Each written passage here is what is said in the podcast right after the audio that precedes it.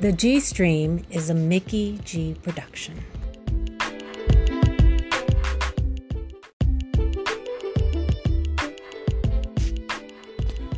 On this episode of the G Stream, we welcome renowned author, art historian, and photographer, Dr. Paul Koudounaris. Dr. Koudounaris is the author of Heavenly Bodies, Cult Treasures, and Spectacular Saints from the Catacombs, A Cat's Tale, A Journey Through Feline History, The Empire of Death, A Cultural History of Ossuaries and Charnel Houses, Memento Mori, The Dead Among Us. If you haven't read any of Dr. Koudounaris' books, you'll find the link to purchase them on our website, thegstream.com. You'll also find a link to his Instagram account. Be sure to give him a follow.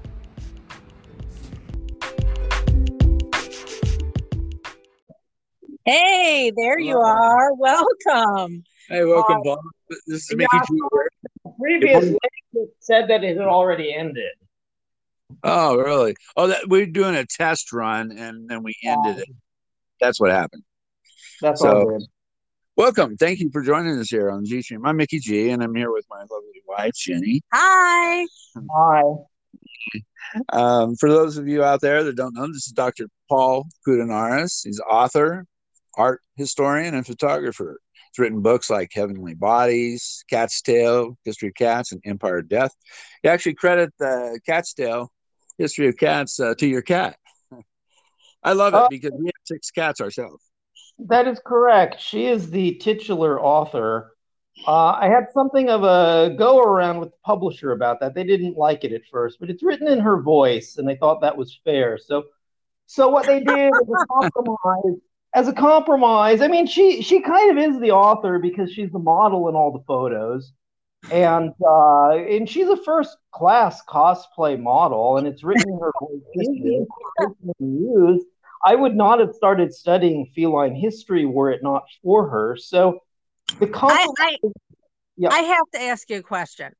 Yeah. How do you get the cat to wear the costumes?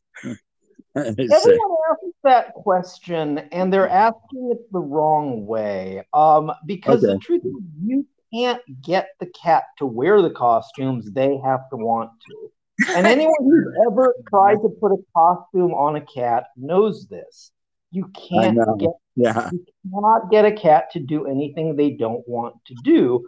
You can kind of negotiate it with them a little bit and try to convince them it's in their it's something that they'd like. Um, for those who don't know uh, what we're talking about, who haven't seen the photos, so I wrote a book called A Cat's Tale. It's kind of a, a double entendre on the name. It's Tale, T A I L, but it's really uh, the story of feline history. I'm sorry, it's Tale T A L E, not T A I L, but you know, a cat's, in other words, a cat's story. Uh, Yeah. But um, it's it's the story of feline history as told from the perspective of a cat, and it basically amounts to retelling human history as a cat might interpret it and putting back, uh, you know, the famous cats into their place and giving recognition for their accomplishments. And it's illustrated throughout with cosplay photos of my cat in, in costume from the areas she's discussing. So she appears as, you know, Cleopatra or Nefertiti. She appears as Napoleon throughout the story, you know, all these different historical characters. And um, it is unusual that she's willing to do this. If you look at the pictures, she's really a superb model. Um, she was always the she was the middle cat of three, and you know, and if you, have three animals, you'll kind of know that there's like a middle child syndrome. Yes. That you know what I mean? The older one is always it's like you're the senior, so you have place of pride. And the younger one, the youngest one, even if they're 10 years old, the youngest one is always the kitten or the pup. You know, the youngest one All is right. always the- Yep. Yeah. Yeah, And so the- yeah, and Yes, the middle one is always kind of stuck there. And so she really, she really loves me and she really, really wanted attention. And because I'm a photographer, she figured it out on her own that, you know, if that, uh, you know, anyone with a camera who owns animals is going to take pictures of their animals. And Yeah. she just turned it on. It, it just started over time she just started learning how to pose. And I would go to take pictures of the cats, and I would be like, "Yeah, I'll just take your picture again. You guys just go over there and play." It was kind of like if you had a basketball team and Michael Jordan was there. It was like kind of yeah, let's not be fair about this. Well, and, I'll tell you what. Yeah. What I love about Baba in all the the wonderful photos you've taken with her is she looks so relaxed. She looks like she wants to be the model, and it's just beautiful. Well, it's true. And and she uh, like i said you can't make them do it if they don't want to do it. She wants to do it. And and what i was going to say is i think it really started for her as a bonding thing with me because she figured it out. She's very smart obviously and she kind of figured it out. It's like if i play this game and if i do this right and if i take these pictures uh, you know, and uh, I'm the one who's going to get all the attention, and I'm going to be the one. And I really think it was that she has this ability, you know, people will say it's like, whoa, she's really incredible. Like she understands the character of Napoleon. It's like, no, she doesn't. She's a cat. I am the character of Napoleon. And you know, somehow I kind of, uh, she reads me and she knows me so well that she understands what I want, oftentimes more than I do, because a lot of times I would approach those photos with an idea. This is what I want it to look like. And she wouldn't give me the look. And I would mm. start to get frustrated. And then I'd look at the photos and it's like, oh, yeah, your idea is actually better than mine. Never it's, it's, a, it's a beautiful bond. It's a beautiful it connection. I don't I mean, consider it uh, really a photography project. I consider it more uh, you know, uh, kind of exercise in interspecies communication because somehow she has to read the signals from me that I cannot give verbally. And she knows because there were times when we would be working on photos intensively and we just weren't getting it. And we had this box, like a platform that I put her on, you know, to model. And yeah. I would I would take her off the box and put her on the ground, be like, okay, let's just take a break and we'll try again this afternoon. And she would jump back up on the box and stare at me like she knew it wasn't right. Like, no, let's do this right. So I relate 100%. We have a senior cat, eh, his name is Mikey. He does the same. I have a photo cube. I do some photography myself. He'll jump yeah. into the box and start posing. Yeah. Uh, and he's the the oldest, so he's like the, the, the king meow. We actually have six cats. Yeah. But each one has a unique personality. But Mikey uh, is so intelligent and communicates so well that I can relate to what you're saying with your cat. They do have a language uh, that isn't spoken. I've always said that you know these these animals are they are reflections of us. They're manifestations of our personality. You know, and so I it's really not surprising that you get these kinds of nonverbal communication relationships because they're really they, they're a part of you. You know i have three cats and i can see a distinct part of my personality in each of them. They're all very different but they all represent different aspects of me. And i've always said this that i think you can judge a person by their animals. You know it's like kind of like if you really want the facade of a person stripped away, start looking at their animals because those animals are a reflection of them. If you Very have people with good animals, you've probably got a good person under there somewhere. Oh yes. yeah, you know, as I said, we um we are the we we have six rescue cats and mm-hmm. each one of them is very unique in their personality they're very unique in everything but the bond that you have with each with each one is unique and special. Yes.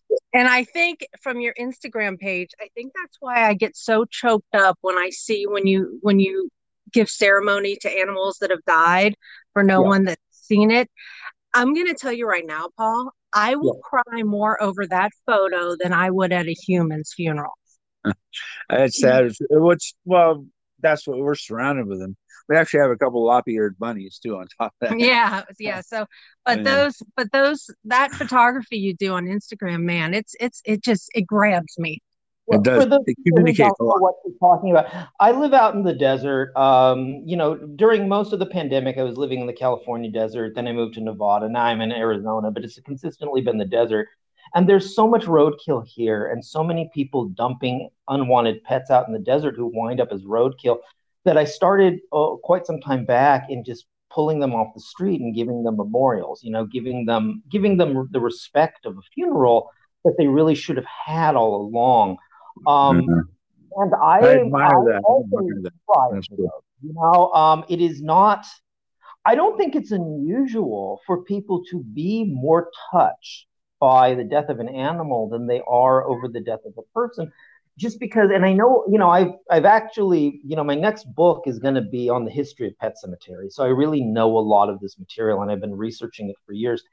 And when people die, we have this entire rhetoric and this entire system of social ritual that you know even subtly kind of exists over time has been developed to help us find closure and a path forward.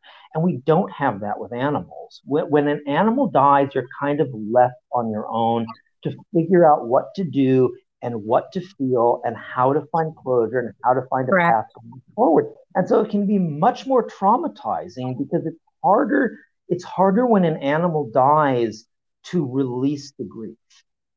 Yes. Yes. Yes, I, I I agree. I think that's that's because um in our society it's when we had uh one of our pets that passed um we were broken up but other people would say things like it's just an animal and it's like no no it wasn't That, that's the weird part of it because It's a the, yeah. Oh, the vast majority of people in this country, the vast majority have owned pets and have been through this. So they understand, yet the rhetoric continues to be it's like, well, you shouldn't feel that way. It's just an animal. There's almost kind of a guilt trip that comes along for feeling too touched by the death of an animal, despite the fact that the vast majority of people in society understand it. And it, it's it is um, it, it's descended from this you know very lengthy history in western culture of creating this division among species with human beings of course being at the top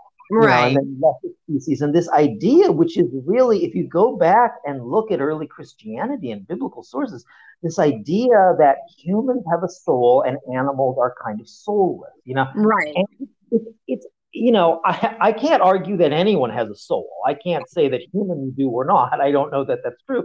But Right. but you look at if you go back and look at the early christian world and you go back and you look at the old testament and you look at original translations of the book of genesis there is no actual discrimination in what what god is claimed to have breathed into into animals and breathed into man. It's the same word. It's this word nephesh, which just means breath, the breath of life.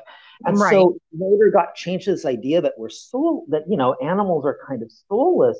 But I liken it to um, I liken it to Cinderella's coach. You know, like how Cinderella's coach is this magical thing created from a pumpkin, and at the stroke of midnight, it just it suddenly it's gone and it turns back into a pumpkin, and everything's ruined. And it's kind of like that with pets that they're allowed to to live as members of our family. I don't consider pets to be, you know, ha- having looked at so much of this material, I don't really consider them to be animals. They exist in this liminal space where they, to the people who love them, they're as much human as they are animal. 100% Yes, Yes, one hundred percent. Yes, they're allowed to live as family members. They're allowed to be treated as family members with that exact same respect, yet somehow they're not allowed to die as family members. And at that moment, when they pass, it's like Cinderella's coach. It's like the clock has struck midnight. It reverts into base material. You know, it's like it's now this, it's now this this living, loving family member at the stroke of the clock, at the last, at the last bell, Now, has can I- reverted to this insensate brute. Now can i can I ask you- It's a different- Yeah. Well, let me ask you one question. So when you when you when you come across these animals, and it's it's so hard for me to call them roadkill because every time I do see something like that, it as I said, it it gets to me. But when you come across them, is it difficult for you? Oh, you mean difficult in what way? You mean like uh, You know, sitting there and knowing that that respect or maybe not? Yeah, I mean, like, you know, like knowing that maybe this was an animal that someone abandoned, or, you know, it's, it's, I, I you know, I have a 'cause- question. What What are the emotions that you feel? when you Yeah. that? That's Well, You know, I, I have been through this so many times because you have to understand that this is not just a photo series. For you know, there are a lot of them that I can't show online just because of the level of degradation of the animal and so forth. Right. Exactly, yeah. I don't still offer some rituals for them. You know, I'll pull over and give them a little flower or something and say something. And so, I mean, I have, and I have to usually pull them off the road because you have to understand they're usually killed out in the lane, and I have to get them first of all because I don't want them to keep being hit and run over right. and over, and over again. And also, if I'm going to make some kind of tribute to them, I can't get myself killed either. That's really counterproductive. So I usually yeah, exactly. have So um, I have done so many of these, like hundreds upon hundreds by now, that I don't think anymore I have an initial emotional response to it. Um, you know, it's like there is emotion to it, and that usually comes when I start setting up to take a photo. If I'm taking the photo, the emotion usually comes then because then I'm wondering, like, who were you? What happened right. to you? how did you wind up here? What right. was your life? Yeah. And that usually comes through in the caption because a lot of my captions are kind of emotional. But yeah, um, yeah I know. I, I think my orig- I think my initial response at this point in time is more just in terms of of you know the practical aspect of it rather than the emotional aspect like damn it there's another dog. Okay how am i getting you off the road? I have to get you out of there before you're hit again. So it's usually at this point it's more of a practical practical right. yeah, exactly. Right I now gotcha. when it when it comes uh, that time when we lose our own animals it's going to be much different i'm sure um, me. That happened with me as a first responder with humans. You know, so many, like hundreds of them, that uh, there's lives to save, but there's ones that are lost, and you just have to you you go through it and, and, and you think about it a little bit, but there's more of a de- not a detachment. There's an attachment, but you're mm-hmm. much more attached to their personal family member, like one of your own animals boy, I cried like crazy when we lost our uh, lop-eared bunny. Yeah, we had to put a cat to sleep. Oh my god, I, I was just I was a wreck. My wife, she's going to do it next time. it just really yeah, it's it's difficult. Now I'll tell you what, I your your book Heavenly Bodies, I love that mm-hmm. book. Absolutely love it. Um, and because I, I grew up Catholic, so I've always oh, kind yeah. of known about the catacomb saints. Are, are you German? Uh, part yes. Okay, yeah, because it's, yeah, a, it's so, a very German. It's a very German thing. Yeah, it is. I'll tell you what. It's it's it, it was something I my great grandmother. She was she she had a photo of one of them, and I can't remember what it was, but I knew growing up I I had known about them. Um, and of course, you know, Catholics we have a saint for pretty much anything and everything, um, even the fake ones, much like the catacomb saints.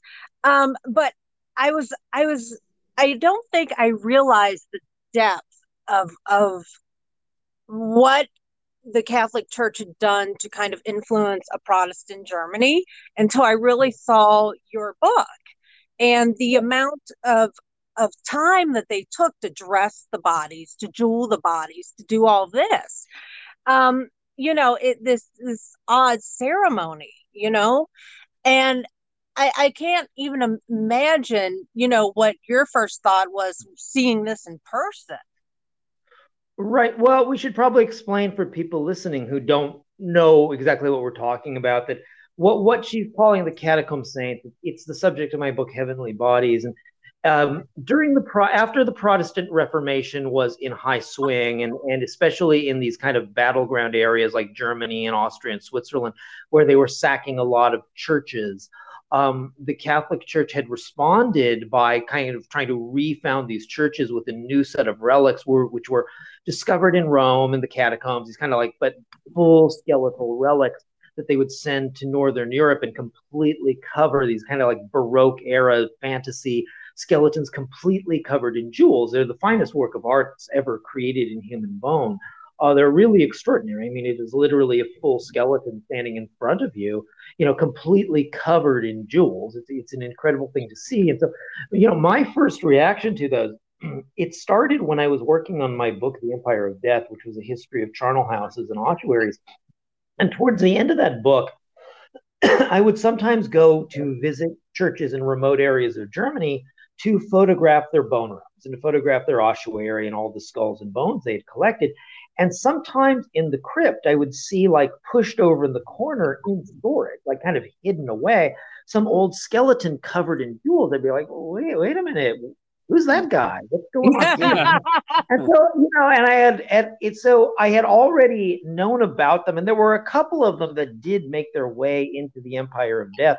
But by the time I was finishing that book, I already knew that those skeletons were the subject of the next book, and I had right. started already as I had been traveling to to photograph the bone houses. I had already started photographing those when I had found them. And around the time the the first book came out, I was in London to meet with the publisher about some stuff on the first book, and I walked into the commissioning editor's office, and I had just I you know put a stack of these photos on his desk, and I pointed at them. I was like, "That's the next book. Look at them." And he kind of looks at these photos. he's like, "Yeah, okay." Uh, kind of you know hit the buzzer. He's like, "Yeah, let's just get you a contract." I don't know what the hell this is to do it because um, they're so sensational. Yeah. yeah. Yeah. Now, did when you started doing um all of these books and and and all of these books surrounding the ceremony of death, did it reshape the way that you yourself looked at death? Um well, not really the yeah, well to an extent it's you know we use the term death and dying and dead so frequently that I don't think we often pause to philosophically understand exactly what we're talking about. I will say that it took me 10 years and three books before I myself even really understood what I meant when I used the term death. So, you know, even the first, I would say when I wrote the, I've written three books about the subject. I would say when I wrote those first two books, I didn't even really understand the term from my perspective. And what I eventually came up with, what really made sense to me when I was working on my third death book, Memento Mori, is that death is, you know, dying is a physical act. And, you know, being dead is this absence of life and it's this pretty permanent condition. And death, though, is this border. It, it's kind of like this this liminal zone that separates two different groups: the you know the living and the dead that could potentially socialize. But death is this you know it's this border or this wall between us. And looking at it that way, looking at it as a border or a boundary rather, and you know, detaching it from the physical act of dying, allowed me to understand how death is really very, very uh, relative culture to culture. And so, you know, I would go to cultures in Asia where I would say, you know, death was a very a permeable border.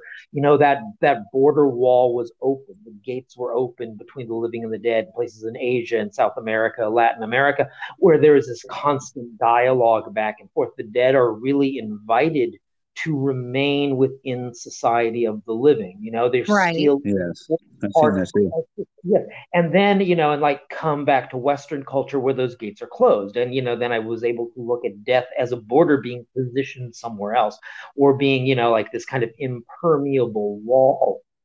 So it did change my it changed it it I wouldn't say it changed my impression of death, I think it formed it because I don't think I really understood what I even meant when I was using the term until, like I say, really about 10 years later, studying this stuff and really understanding how death functions within a society detached from from the the physical act of dying.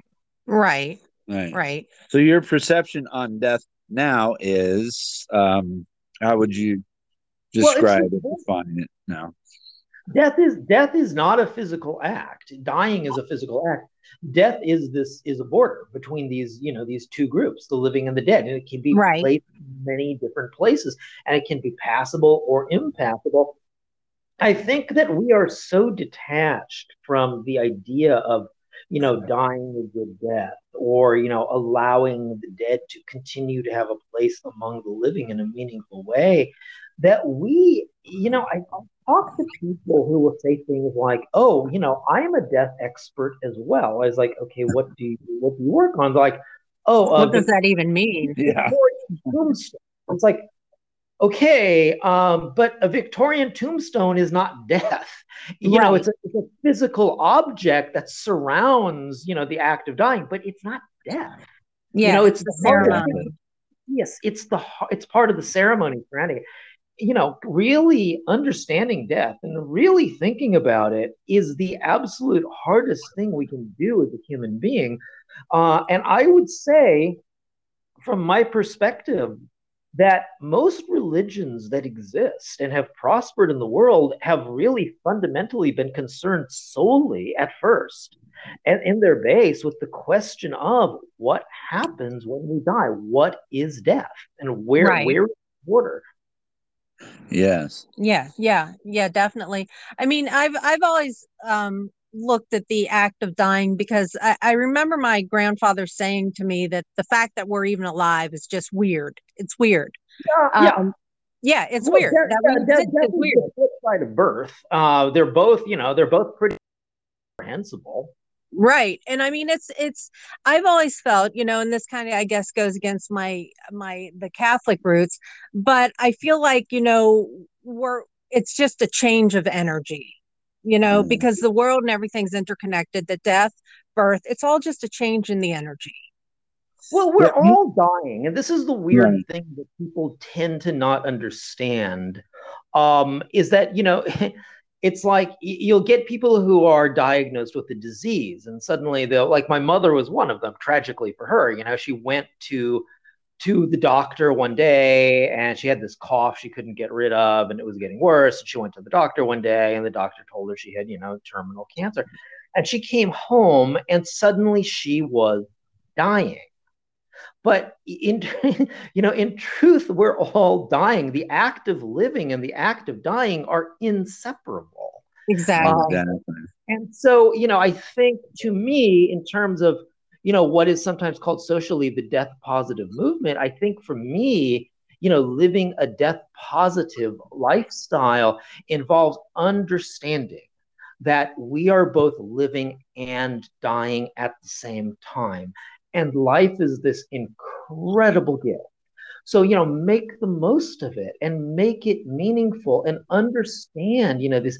this temporal constraint that we're under. You are in the act of dying, but you're also in the act of living, and they are both in their way a gift. Right. Let me tell you, as a man who has witnessed much of that, I really appreciate your acute observation and your perception. I'm going to take ownership. I, am going to use that. It, I think it helps me define it by the way you say that that border. Uh, I think that's existed in my mind too because I've had to deal with it. that is that border, and my and I lost my mother the same way. Yeah, sorry for your loss there. But, yeah, no, uh, yeah. Yeah, I mean, but it's a perfect, you know, my, you know, my mother's reaction was a perfect example of the problem we have in Western culture with not understanding that she has been dying all along. And, you know, and this is part of the tragedy of it, I think, in Western culture, because people do not understand that they're living and dying simultaneously. So when the doctor points out, all the doctor is doing when he talks to my mother and tells her she's terminally ill, all he's doing is pointing out that there is, you know, that, you know, the clock that has been running all along now has a very specific time at which it's going to end, but she's still living. And you right. get a lot of people, a lot of people tragically, not all of them. I've seen some people who've really been wonderful about this, mm-hmm. but a lot of people tragically who just kind of shut down. They go from they go from the act of living to the act of dying.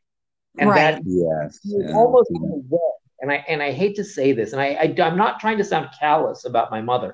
I'm just trying exactly. to give you observations from watching her. When she went to the doctor and he diagnosed her, she at that point she effectively did die because she lost the ability, living. She lost the ability yeah. to live. Yeah. Yeah. Yeah, I agree. I agree. You're right. You're right. It's it's it's when there's a clock put on it that everyone starts to look at it differently when it's actually the been the clock's always been running. Yeah exactly exactly. it's like we get a certain number of breaths and we get a certain number of heartbeats. The clock has always been running. And i don't know you know if if part of it it's you know it's interconnected to so many things. You know, to what extent is our in, to what extent is capitalism itself really connected to this kind of fallacy?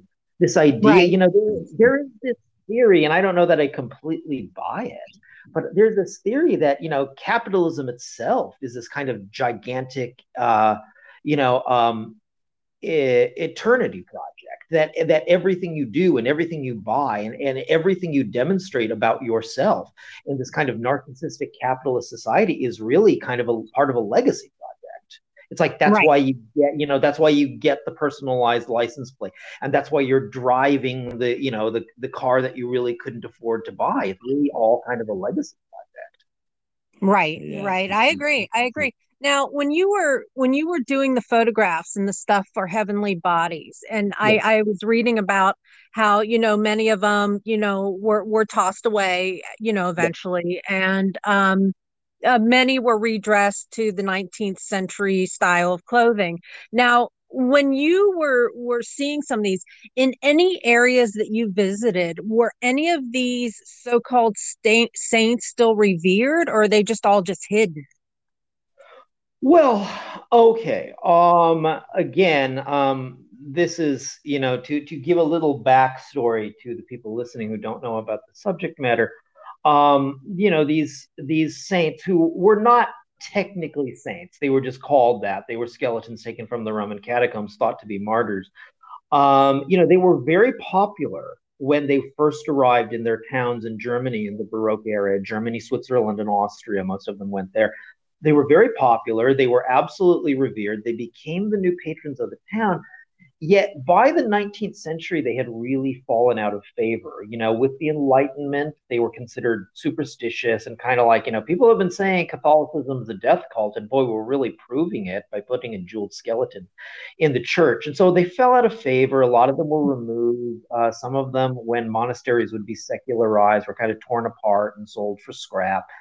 Um, so were any of these still by now are they still revered i'll say this a lot of them are still in their churches they're still in their churches um, where they've always been and they're given place of pride but it's more a nod to local history and local okay. tradition so, for instance, Saint Munditia is still in Munich in the Peterskirche, where she's always been. Uh, back in the day, she was the patron saint of spinsters, and unmarried women would come in and pray in front of her, you know, to get a husband. She's still in hmm. her, she's still revered. People in Munich understand people in Catholic Munich at the Peterskirche understand her importance in spiritual life in the town, but no one's praying in front of her anymore looking for a husband. So they are still revered, but on the level of being important parts of local tradition rather than really being active parts of local spiritual life. Oh, I got you. Yeah, I got you. Yeah, that that yeah, that's and and the you know the the photos you took. I mean, to be able to see um in the book, you know, Heavenly Bodies, to be able to see these photographs and how elaborate they are. I mean, they are gorgeous pieces of history. They mm-hmm. really are. You're a great photographer, by the way. When did you start your photography? You're really good. You have a great eye. I really enjoy your photography. How long have you been doing that? Oh, well, I was going to say that, you know, what, what she said is, you know, part of the reason I wanted to do that book was to create a new context in which to understand those skeletons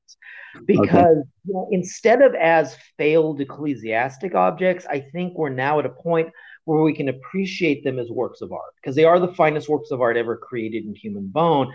So it was like part of the, the that project in that book was really not just to tell their history, but to recontextualize them. It's like let's look at them now as works of art rather than as failed ecclesiastic objects that need to be thrown away. And I, I very much appreciate you uh, crediting the photography because that that project in particular was really really hard to do because mm-hmm. most of the skeletons are, you know, they were they were placed in altars hundreds of years ago and you know the altar itself may have been removed and placed in storage they're not just standing there in front of you right. right. they're usually trapped behind you know like 300 year old sheets of glass that have divots in them and they're very dirty and they're dirty on the inside. And it's impossible to open those up without destroying them. So it was very hard to photograph that project. I had, uh, I remember uh, when that book first came out, um, uh, you know, when when the death books, each of them, when they came out, we'd do a gallery show of the photos as a book release, you know, and I, you know, I do a book signing, we do a gallery show of some of the photos. And the gallery where we were doing the show for Heavenly Bodies called me up and said, "Yeah, there's this guy who wants to get in touch with you." And I, I won't name the guy, but he was a famous photographer from the '70s who had worked for with Warhol at one time, so like a really big name. And I was like, "Well, yeah, obviously, you know, put the guy in touch with me." And so he calls hmm. me up and says, "I have a question for you. I'm looking at these photos. How the hell did you do it? Because I had traveled in Germany in the 70s and I had seen these things and I wanted to do a book about them and I couldn't figure out how to photograph them because they're so hard to photograph. So it was really a mm-hmm. very project to photograph. I had basically researched the entire history of camera lenses for the one exact lens that would allow me to, you wow. know, stand stand really far away but still get macro shots. It was a 400 right. millimeter close focusing macro lens because I had to get far enough away to normalize perspective and with a you know a thin enough depth of field to not capture all the reflections and junk on the glass. It was very difficult. And then this lens, as it turns out, can't really be used on any kind of modern camera. And I had to adapt it and I had to build my own adapter for it. And I had to take an, wow. a, a, grinder and grind away some electrical contacts wow. because it was creating this weird, like electrical flux that after a few photos would throw the camera into an error mode. It was really complicated. That's impressive. That's very impressive. I uh, I appreciate that effort. You synthesize your writing with the photography very well. And you both tell the story very well. Yeah, I mean it's it's it's beautiful. Now I, I also have your uh, book Empire Death, but this is this is funny. So it comes in the mail and it's yeah. shrink wrapped. And I'm such a bibliophile that I can't open that, so I'm going to have to order a used one. Okay. it's true. I mean, it came so perfect. That's up to you. Um, I, I can't. I'm not really sure what to say about that. I know. I well, I, I um, I am I'm one of these weird people who I like keep my books so perfect. Mm-hmm. And so I was looking forward to reading it and I got it off Amazon and it comes and it's so beautiful and the shrink wrap and everything. And I went, oh shit, now I'm going to have to buy a used copy. He so has a degree in it. archaeology. That's kind of especially in so, wants to preserve it. Yeah. you, you know, I'll tell you a couple funny things about that book. Um, it's that book since it's since you've still got it shrink wrapped and you haven't looked inside I of it. Can't. It's um, it's the, you know, I got I got a lot of grief on that book because a lot of it's beautifully done. It is, you know, the the design the that amazing. Book, the uh, the design on that book is really first rate. It was done by uh, a designer named Jonathan Barnbrook in London. He was he won like Grammy awards for album design. He's a pros pro. He's written like textbooks on design. Wow, Barnbrook really Barnbrook is really good, and he was the right guy for that project he's a great guy because he I understand him because Jonathan Barnbrook likes cats and he likes death in cemeteries. You know, yeah. the right guy to work with me. And Barnbrook, um, anyway, did like his studio did that. And they did a, a smash up job with it, but they used this type font which was very small. And if you look at the design, it, it you know it makes aesthetically perfect. But I got so many complaints, and that was the one big knock on this this book was a like these there were these people writing these reviews for a while. It was like, what they should ship this book with a magnifying glass for anyone who wants to read it and stuff. Um. So that was funny. Um, the the design is perfect, but we had a lot of people complaining about the type font being too small. Ah, well, I'll tell you what, the, you know, when it came and it's shrink wrapped and one of the most beautiful covers, you know, it's just, I mean, it's gorgeous. So as soon as I get a used copy, I'll be up to date. I don't really think you need a magnifying glass to read it. I never had a problem. I don't. I don't know. Maybe we need. Maybe these are people who are just reading too much and their eyes are shot. I don't know. There, there we go. There we go. There Let's we go. Go get some cheaters. Yeah, go get some cheaters. Two point five. Yeah, exactly. That's good. Yeah. So, uh, when are you going to um, be releasing the the next book, the one on pet cemeteries? Well, um, you know, I've been working on this for, I kid you not, about 10 years. I had originally, when my third book, Memento Mori, had come out, I had wanted immediately to transition into a book about pet cemeteries because I already had all the notes done and the bulk of the photos.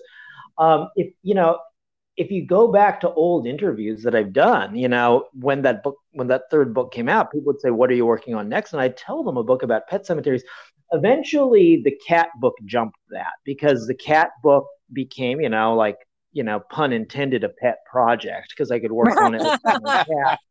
And Oh. so, you know, it was just like it was really a labor of love. But I had never stopped wor- working on the Pet Cemetery book. Um, when the cat book came out, I really believed that. Well, after I turned the cat book in, you know, there's a big process, especially with photo-heavy books, before they come out. It's a very lengthy process. I believed when the cat book came out that by the time it came out, I would already have the Pet Cemetery book done and turned in with a publisher. Right. And I haven't even pitched it yet because then the pandemic came and I couldn't travel to research. I couldn't travel to complete the rest of the photos. And so I kind of got thrown back at least another two years. At this point, the bulk of the text is written, and I am in the process, beginning in the process of talking to some people about pitching it. So, but from there, you know, it could be another, you know, if I even if I signed a contract tomorrow, it could take what another eight months before I'm actually in it. And Yeah. then you've got another year probably going through process before it comes out. You know, and books are like movies, books are scheduled for certain times. So Right. the book may be perfectly ready to go, but the publisher might decide, you know, well, this is a this is a good gift book, so we're going to wait till the Christmas after or something. So it, it could be two years, unfortunately. Right. So when when you do the Pet Cemetery book, is this going to be based on pet pet cemeteries in the United States or global or? It's going to have to be global because no one's ever really done a pet cemetery book before. There are a couple, you know, they, there are tons of books about grief and animals. I don't think they're that helpful uh, to pet owners. I've read them all. I think, in a way, uh, and I talked to an agent about this, I think, in a way, the pet cemetery book might actually be more helpful because there's something about seeing the photos of what other people have done to commemorate their animals that I think is kind of healing because it makes you feel not alone. Whereas Yeah. reading the grieving books kind of does make you feel alone and confused. Um, and uh, yeah, well, I'm sorry. What was the question? I've well, you know what I was what I was wondering about is, is Oh, oh what, what's the scope of it? Yeah, okay. Well, I think the Pet Cemetery book is going to have to be like the Pet Cemetery book of em- the Pet Cemetery version of Empire of Death.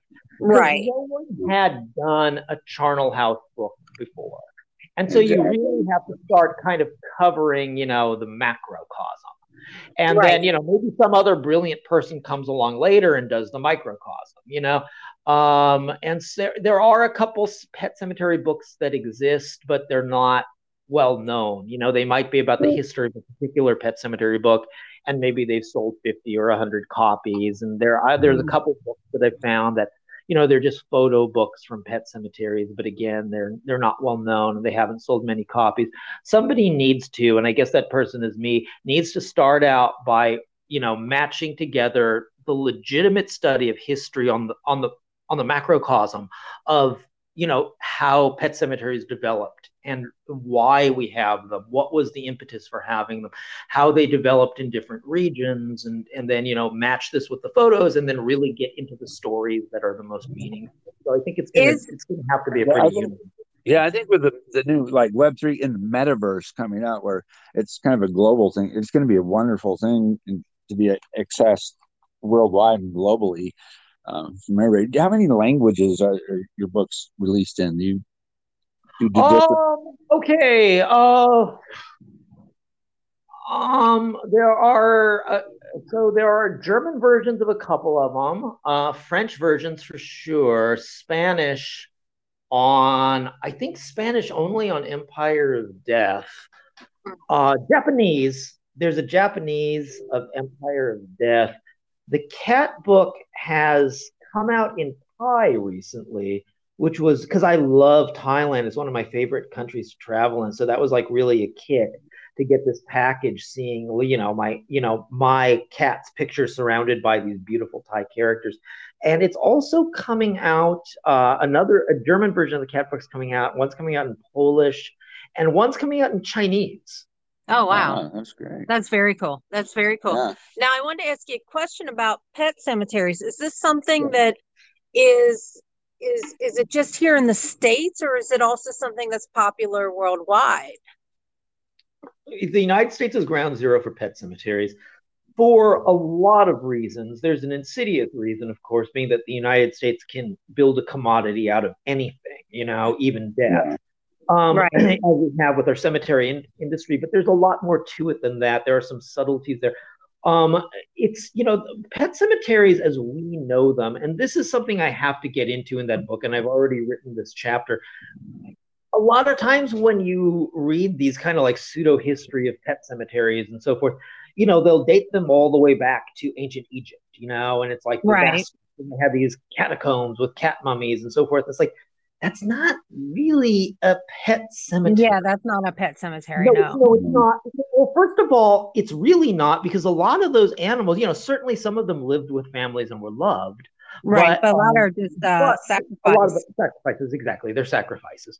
Mm-hmm. Um, but, but you can't really have a pet cemetery until you have pets as we know them. And pets as we know them now, you know, and like I say, there are a lot of subtleties to it, but uh, you know, th- this is not to say that in the Renaissance, for instance, there were not people who lived with animals as family members and dearly loved them as family members. There certainly were. But pets are something different. Pets are a multi billion dollar industry, for one. Yes. They are accepted by everyone in society. Back, you know, back in the days, if you really had that kind of a relationship with a dog or or a cat would be even weirder, but it's like, well, okay, but it was considered kind of eccentric. Nobody questions it anymore. Pets are something that are understood across all levels of society, even people who don't own them and haven't ever had the compulsion to have a pet don't question so, you know, having a pet is no longer eccentric. Having an that relationship with an animal is no longer eccentric. It really comes from the 19th century, um, you know, and there are various factors, especially, you know, the, the Industrial Revolution, for one thing, pushing everybody into the city. Um, the cities and people living in closer quarters with these animals, their relationships will start to to develop with them in a very emotional way that they may that maybe was not the case in the countryside, uh, and at least in a more exacerbated way.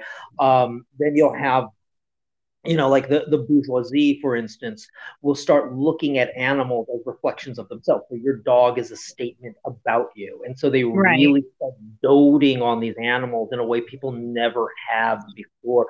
So the way we act towards them, the way we live with them, the way we feed them, you know, the, the, the way we the way we spend money on them, all this stuff really starts in the 19th century. So to me, pet cemeteries do start in the 19th century. And the first public pet cemetery as we would know it is in Hyde Park in London, and it's in the late 19th century. So that's really, I give some of the background in the classical world, but I also have to explain that, you know, in the chapter that I've written, I have to explain how there's really this differentiation. And so, really, the 19th century kind of invents the modern pet as we know it. And so, it's really, um, it's really a 19th century phenomenon that that really starts in England and then picks up in France. It carries over to the United States. The United States becomes the ground zero for those pet cemeteries, not just because Americans have this crazy ambition in all things right. and right. things into commodity, also because when pet cemeteries start to become popular in the United States.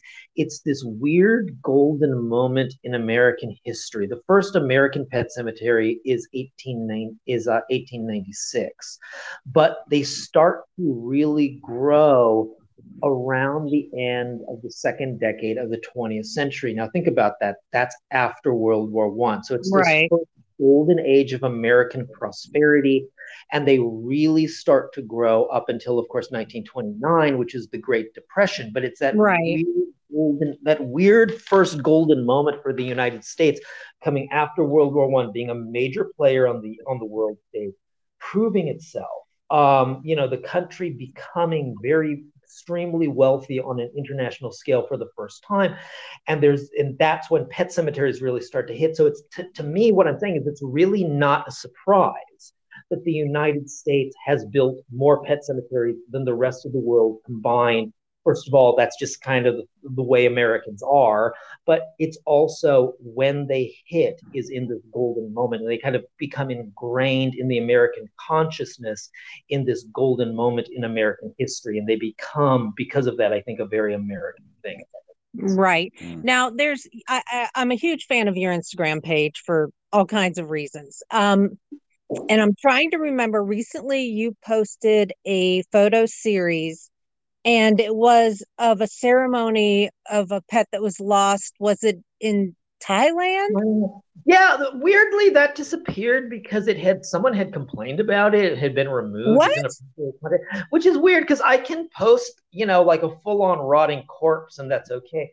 I, I, don't know. I don't even question it anymore. The thing is, if you, you get to a point where you have a certain number of Instagram followers, there's always going to be someone pissed off about something.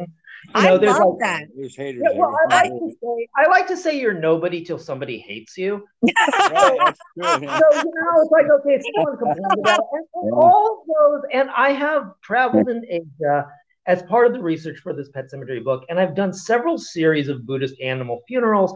And so those were you know those are already on my instagram page for someone who wants I love to do it. live and no one had complained about them so whatever i didn't get bent out of shape whatever another one's gone. But um yeah. I thought that was that series was beautiful because i didn't know that there was a buddhist ceremony for yeah. for animals. i didn't know that it was gorgeous. Yeah, well, I, okay, it is to to be specific.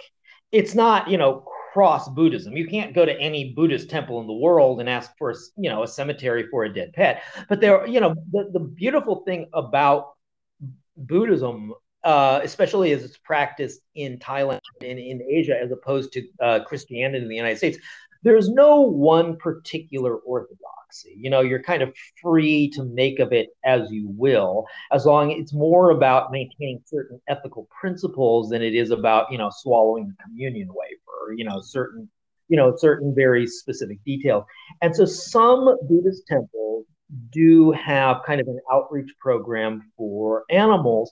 And there are a couple in Thailand. There's one I have visited several times that will um, offer animal funerals. And to me, and this would also go into the pet cemetery because I think it's very meaningful because it kind of shows how having a ritual in place to say goodbye really really helps um, you know find a level of closure and moving on for the person and um, like i said there's no orthodoxy so i've seen several different ceremonies for animals but usually you'll have, you know, the owners will come with the body of the animal and it'll be laid out on a platform and surrounded by flowers and decorated with things however the family wants. A lot of times it'll be surrounded by its toys. And then a monk will come.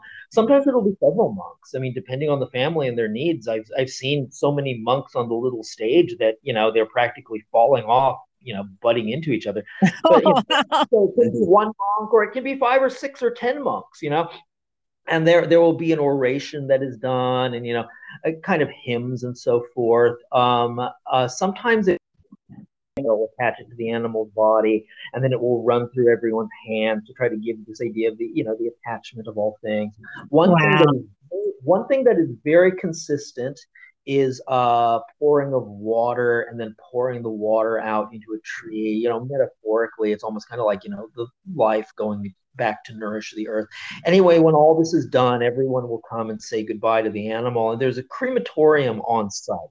And so then, you know, the animal will come, will go over to be pushed into the oven. And oftentimes it's the owners themselves who will push the animal into the oven, which I think is a very important detail.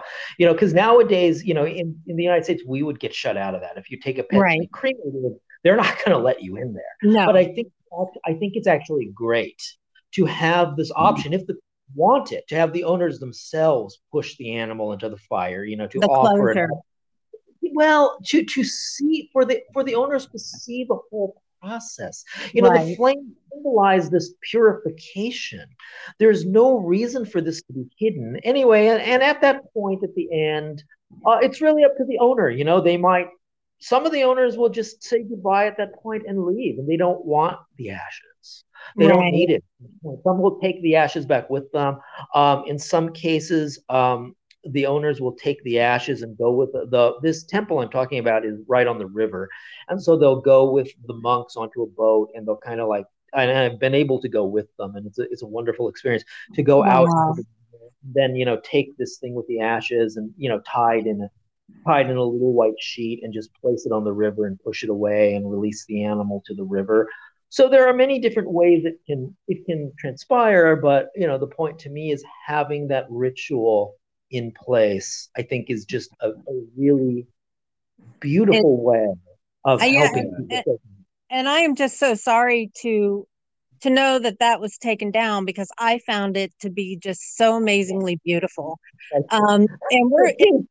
I mean, I don't know what to tell you. I, you know, um, I once I once put up two pictures in one day. One was of this, you know, half naked girl with with hooks through her flesh who was doing a suspension. Oh, I've seen one that was, one. One was of a clown. Okay, the clown got taken down. Someone had complained about the clown and, you know the half naked girl with hooks was okay. Well, I don't know. You know what? You know what I mean? I don't. I don't. I don't. Listen, clowns, clowns, clowns can be disturbing. Though. I agree with that. I don't. You know, I don't really. I just. Uh, well, I, I, it's, it's a public service and it's free. I don't really. I'm not going to complain about it. Yeah, we'd love to post some of this on the website or the G Stream. We're also going to make sure that we put a link to your Instagram as well as a link so people can buy these amazing books. Mm. That's funny. And yeah. Any, any, photographs you'd like to send us, we'll put up there. Yeah, well. definitely, yeah, definitely. You know, if you have any you want, uh, well, if if I have any that you want that are online, you're free to just take them. Or if there's some that you need higher, right, okay. higher resolution versions of, just just write to me. And I yeah, and and yeah, and definitely, I think everyone should should follow your Instagram from the exploring that you do in the mines to I, your weekend stories are my favorite. I think I, I think I told yeah. you I love the weekend stories because you always have something that's never been seen before. Well, I don't know that's never been seen before. Well, um, when you live in well, Cincinnati, Ohio. yeah. Um, hmm. I'm going to take a second just to ask you about this the order of the good death involved with. Yeah. Are you still actively involved with it? And do you believe that we should parallel that with the way we do with our animals? Is that what you're going to do with yours? Have them naturally well, okay.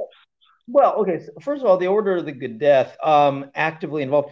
No one's ever been really active other than Caitlin, who founded it. I mean, it's not really. Um, I, I, think people see the name and they feel like it's it, it must be some kind of like secret society or something. Mm-hmm. Um, basically, Caitlin Doughty, who's a, an author on death, uh, popular New York Times bestselling author on on death and its place in our society, kind of created um, her own group basically four people she felt were, who were doing similar kinds of work but in different in different ways she kind of put it all together on a website called the order of a good death which i think really uh, was a way for people to find you know people who are interested to find other people that they might right. learn from um, there are no, you know, there are no secret meetings. Um, you know, there's no uh, initiation ritual where you. yeah, I guess the way it's phrased, something like that. I well, never, you know, I, I, to be honest, I prob, I probably know less. I, I, I probably know less than half of the people who are even in the order of the good death at this point. I don't. It, right. Caitlin anoints to it. So, so there's no real active to be just like I say, it's really just kind of a resource for other people. To, like a philosophy. yeah, well, right. other people to find people who are working in a similar vein and that they might want to follow and learn from. That's right, right. Well, it has been so much fun talking to you. I can't thank you enough for all of this. Yeah. It's awesome. I promise I will reorder a copy of The Empire Death so I can actually read it. Open it up. yeah, we'll look forward to speaking with you again after you release the the, the book on the cemeteries. That'll be great. I've really enjoyed this this moment with you in time, and and and it's great. It's great. Very fascinating person, and um, yeah, your, thank you so much. Your perceptions are are, are very I, I love them. I, I, like the way you, you see things. Yes. All right. Well, thank you so much for joining us. Okay. All right. Goodbye, guys. Bye. Goodbye. Take care. Take Bye. Care. Bye now.